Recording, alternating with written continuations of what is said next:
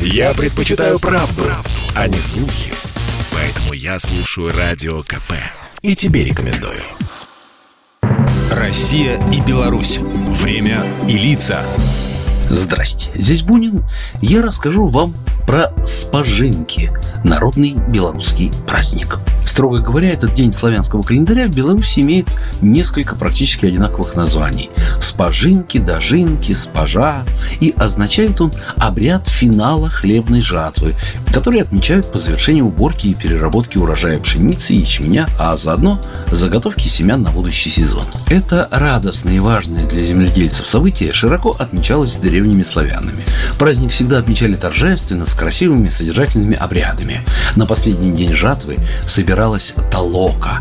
Самая уважаемая женщина распределяла всех по ниве, затем сама брала серп и начинала жать с песней, которую все подхватывали.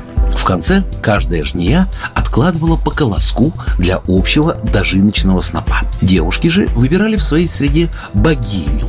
Возглавляемые богиней с дожиточным снопом в руках все вместе отправлялись к дому хозяина. Хозяева же, заслышав песню жней, выходили встречать их с хлебом, солью.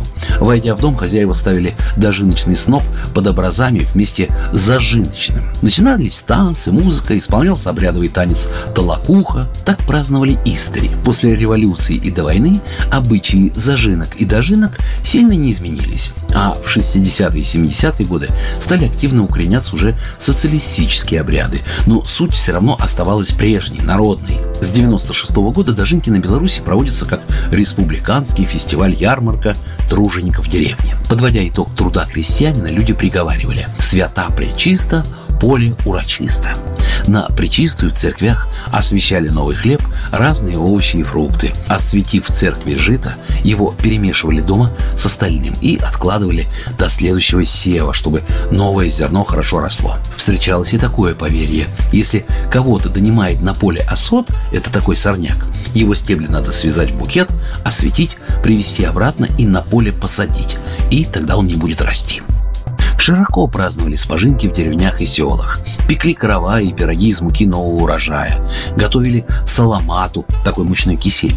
Варили кашу и мед. Все это делали в складчину всей деревни, потому что торжество было всеобщим. Стол накрывали прямо на улице. Рядом ставили последний сноп, красиво украшенный, а в некоторых губерниях его даже наряжали в сарафан или рубаху. Смакуя богатое угощение, принято было нахваливать зерно, из которого готовили большое количество блюд. А еще в пояс кланялись снопу благодаря за сытный обед и урожай.